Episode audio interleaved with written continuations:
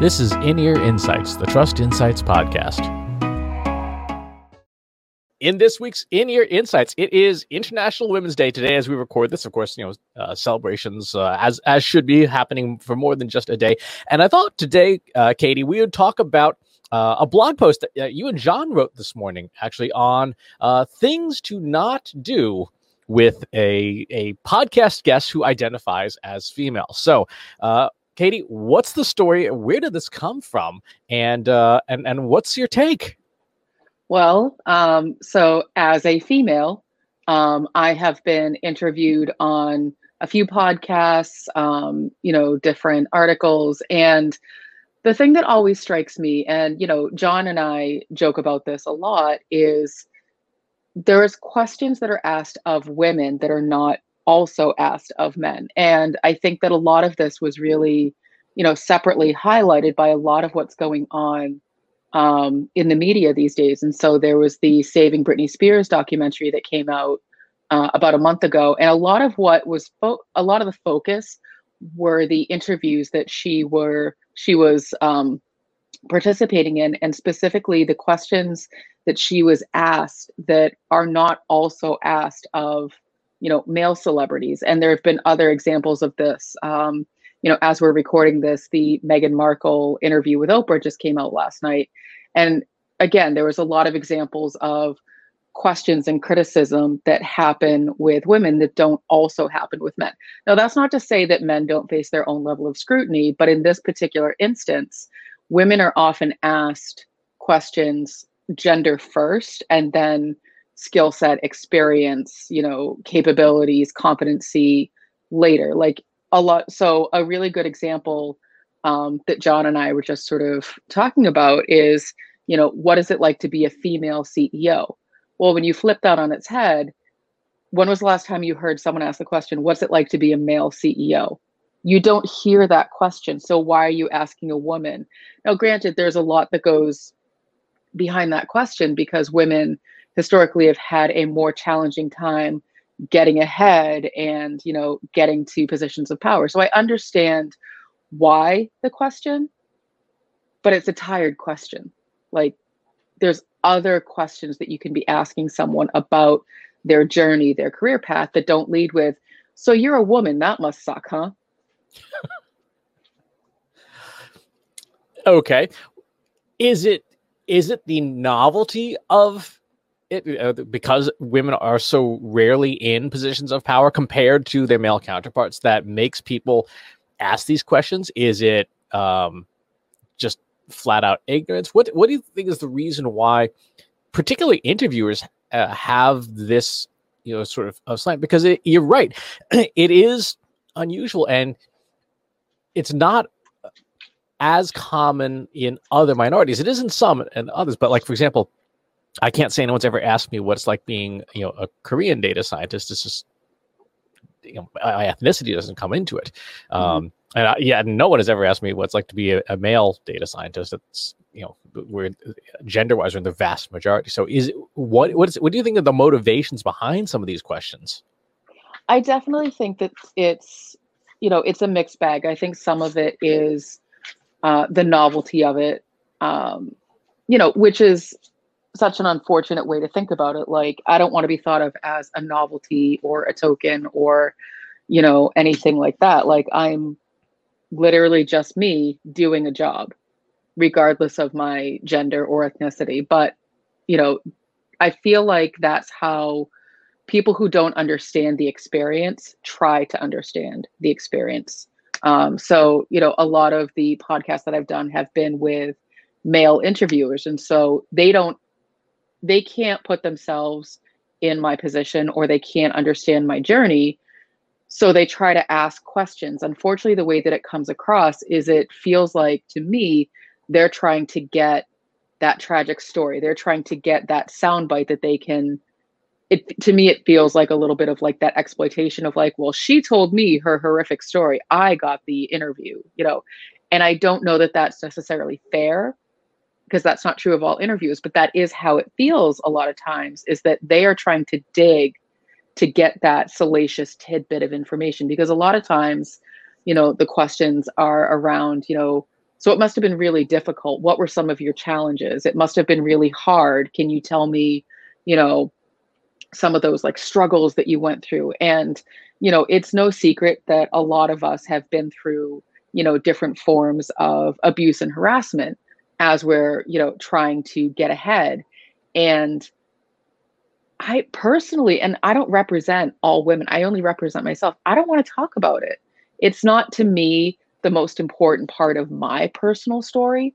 I've talked about it where appropriate, but I don't want to continue to talk about it to make that the headline that people lead with. I want to talk about the things that I've accomplished, you know, whether they've been, you know, becoming a CEO or running a successful business or, you know, things that I've done historically where I've worked in, you know, risk management and pharmacology. I would rather talk about that because to me, that's more interesting. And if someone can learn from those you know um, those experiences i would rather that than you know focus on you know the things that weren't so great it, it it almost feels like interviewers are continually trying to put us in this victim box and i'm not interested in that i just i want no part of it so ask me you know what it's like to be a ceo don't ask me what it's like to be a female ceo do you find that you ever get these questions from other women when you're being interviewed by them um, compared to your male counterparts? Absolutely not. I can I can say with confidence if I go back, um, you know, to the past interviews, it's definitely a different experience. Um, I'm actually working on uh, some interview questions with a female interviewer, and at no point was my gender brought up. It's you know, what's the future of artificial intelligence? How should organizations be prepared for artificial intelligence? Um, you know, at no point is it so as a female, how should you be per, you know, prepared for artificial intelligence? It's that's a silly question. And you wouldn't ask, you know, nobody would ask you, Chris. So as a man, how should you be prepared for artificial intelligence? Like that's just goofy.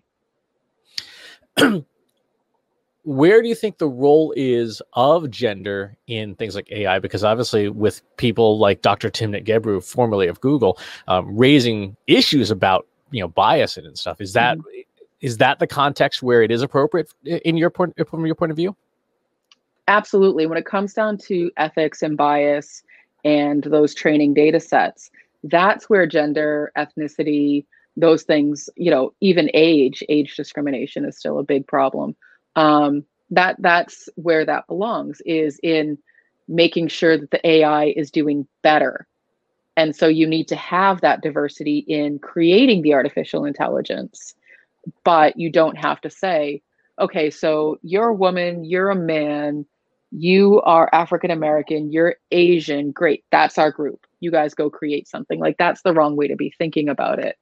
Um, you know, I guess it's there's a role for gender in artificial intelligence, but it's not the way that people are thinking about it. It's not, oh, you're a woman and you can do math, or you're a woman and you can lead a team. That's the absolute wrong way to be thinking about it. I was recently in an interview where, you know, the person interviewing me, I think, had really good intentions and was trying to be complimentary, but it started to come out as, women are really good, you know, taskmasters and caretakers. Therefore, they should only be project managers. And I had, I started to like rein this interviewer back in and be like, I don't think that's what you're trying to say because it's completely coming out wrong. So let's, let's just try again. Let's, let's see if what you're trying to say is people who, you know, have the aptitude to take in a lot of information and synthesize it and you know churn it back out and communicate it as a single thought or people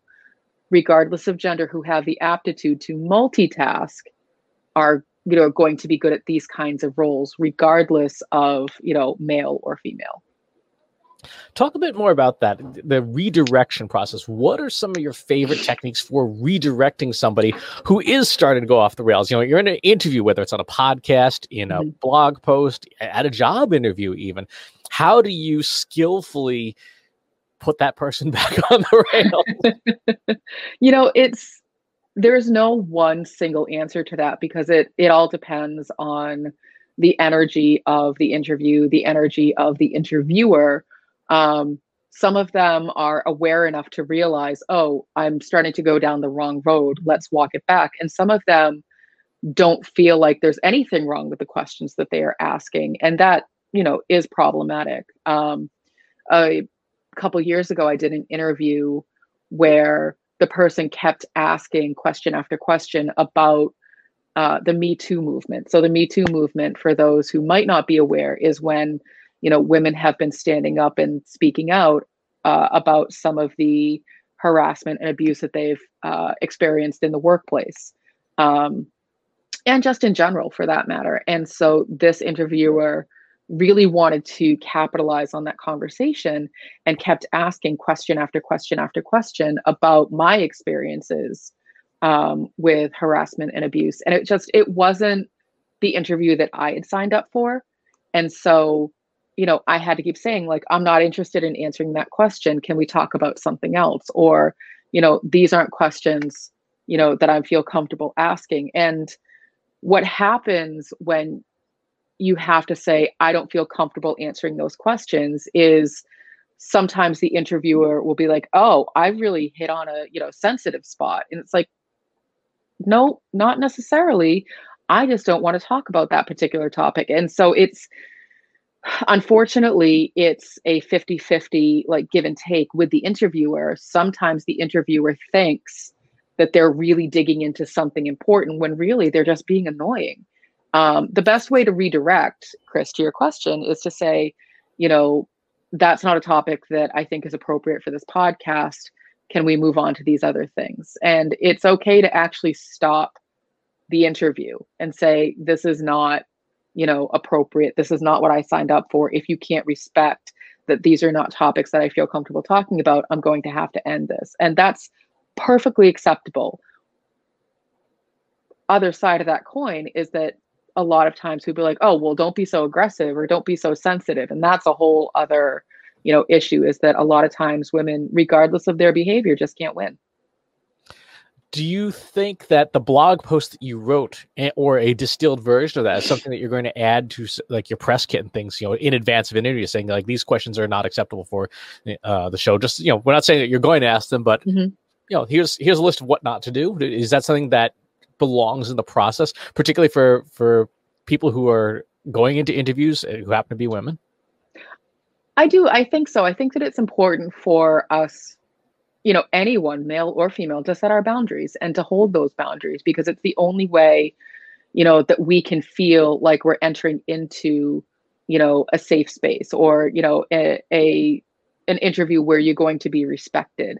If the person can't respect those boundaries it's probably not the right interview you know for you to be participating in because it means that you are continually going to be put in a position that you feel very uncomfortable in and that's just not fair. Like we're I would like to believe that we've evolved past the point where, you know, we have to continually put people back in these tiny little boxes that they don't belong in. And so, you know, Chris, to your initial point, nobody's ever asked you, what is it like to be an Asian data marketer? What is it like to be a male data marketer? You know, what would you do if somebody said, so Chris, you're Asian. Tell me about that. like, what would your reaction be? I mean, like, uh, I don't know any different. Like, literally, I, I couldn't tell you what it's like to not be that. You know, in the same way, I can't tell you what's like to not be male because I have no frame of reference.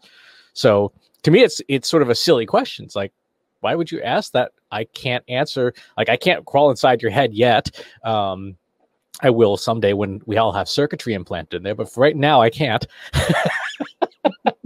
and understand your reality. So I can't say like how my reality differs than yours because I can't. I have no idea. You know, um, there are lots of stereotypes. You know, mm-hmm. for gender and race and things like that, but those stereotypes really don't inform you know the experience like do i eat a lot of rice probably i don't know i don't know what other people do um, in their homes i do know that you know nutritionally people are kind of a disaster but culturally i i can't tell you how it's different. Could I give examples of like discrimination? Sure. Uh, and like crazy assumptions people make. Like people make assumptions like if you're Asian, you must play piano, be good at math, uh, and do the martial arts. And only one of those three things is true uh, of me. So, so I can't just like I I would imagine there's a whole laundry list of assumptions that mm-hmm. people make about women like oh you know you you must uh, have a hard time balancing you know family and, and work life and things like that. So there's those assumptions that people go in with but mm-hmm. they always it always comes out like eh, what does this even have to do with the the thing that we're talking about? And that's exactly it and you know you know even as you're sort of talking it through chris you said this is a silly question. That's exactly it. You know i can't speak to any other woman's experience. I can't speak to a non woman's experience. I can only speak to my experience, and I get to choose what I want to talk about publicly. Um, you know, I do think that it's, you know, to your question about does this belong in a press kit? I absolutely do. Now, the you know, I do belong to women organizations, and so Women in Analytics is an organization that I think is really great that I like to talk about, you know, quite a bit. But what I've experienced within that community is that at no point has someone said, So you're a woman, tell me about that. It's the goal of the organization is to boost more women in analytics and have, you know, women led speaker panels and, you know, women led communities. Um, but there's not a focus and emphasis on well you're a woman you must you know you must participate and you must talk about your experiences as a woman. There's a lot of men who belong to those to that same organization because they're trying to build something inclusive. What they're trying to do is just make sure that women have the same type of authority and voice that men you know take for granted. So on that note, who are some of the women that you look up to in marketing, in analytics, in the data space? Who are maybe your your top, you know, one, two, three people that you think have interesting perspectives to share or that you learn from? Um, well, definitely, um, you know, Reagan Avon. She's the founder of Women in Analytics, and I'm really enjoying following what she's doing and working on, and what it is that she's trying to build. And again, it's the community is called Women in Analytics, but at no point while you're in it do you feel like this is like a feminist, you know, estrogen fueled thing. It's literally just a place that gives women more opportunities that they might not otherwise have. Um, Gini Dietrich is another one who I very much look up to. She's been, you know, teaching me a lot about just business in general. Um, and we have similar home lives. And so just being able to learn from her in terms of, you know, when I run into this type of a challenge, you know, what are some examples of how I could navigate it? Not because she's a woman, but because there's a lot of similar scenarios that we have going on. We have a lot of similar interests. And so those are two people that I definitely uh, look up to in terms of, you know, people that I would want to aspire to be more like. Very cool. Yeah, a couple of folks that I follow I think are really interesting. Um, Ayodele Odubela is a uh, a data science evangelist. She is a, a very prominent person in the Black in AI and, and, data science space, and has a lot of really good perspectives. Um, I think on not only you know machine learning and data and AI, but also um, you know her perspectives as both someone who is black and is and is female. Uh, Timnit Gebru, as we mentioned before, uh, somebody who is very much worth following to see you know her perspectives on fairness in AI I think is really a, a good person to follow. Uh, Dr. Hilary Mason uh, has, I think, done more for at least getting people's heads on straight when it comes to ethics and data science than probably you know half of the guys in the space because you know her book uh, Ethics in Data Science is, is a fantastic read. It's it's required reading for anybody who's doing any kind of machine learning projects. So those would be some folks that uh, if you want to go get some new perspectives, um, some very very valuable folks to to follow. So. Um, any final parting thoughts, Katie, on on International Women's Day about things that everybody, regardless of gender, um, should be doing to provide better interviews uh, and better interactions with uh, with everyone they work with? You know, just you know, do your homework, use your brain. Um, if you haven't done at least a little bit of research on the person that you're interviewing, don't be lazy. Don't just say, "Oh, well, they're a woman, so we can talk about that," or you know, they're a person of color, so we can talk about that. Don't make that assumption.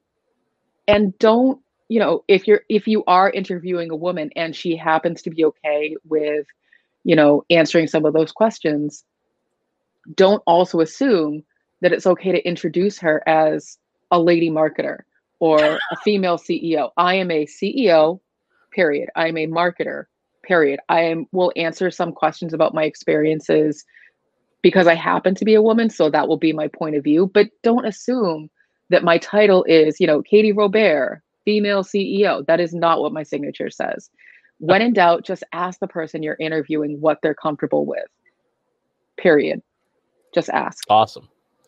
If you've got questions or feedback or comments or your own thoughts on this, pop on over to our free Slack group, trustinsights.ai slash analytics for marketers, where you can discuss uh, analytics, data science, mar- marketing with lots of people of every every background uh, uh, every day of the week. And regardless of where you're listening or watching this, if you want to get on the channel of your choice, go to trustinsights.ai slash TI podcast. And you can find uh, this show in a whole bunch of different places. Uh, find the one that, works for you best. Thanks for uh, tuning in, and we'll talk to you next time. Take care. Want help solving your company's data analytics and digital marketing problems? Visit trustinsights.ai today and let us know how we can help you.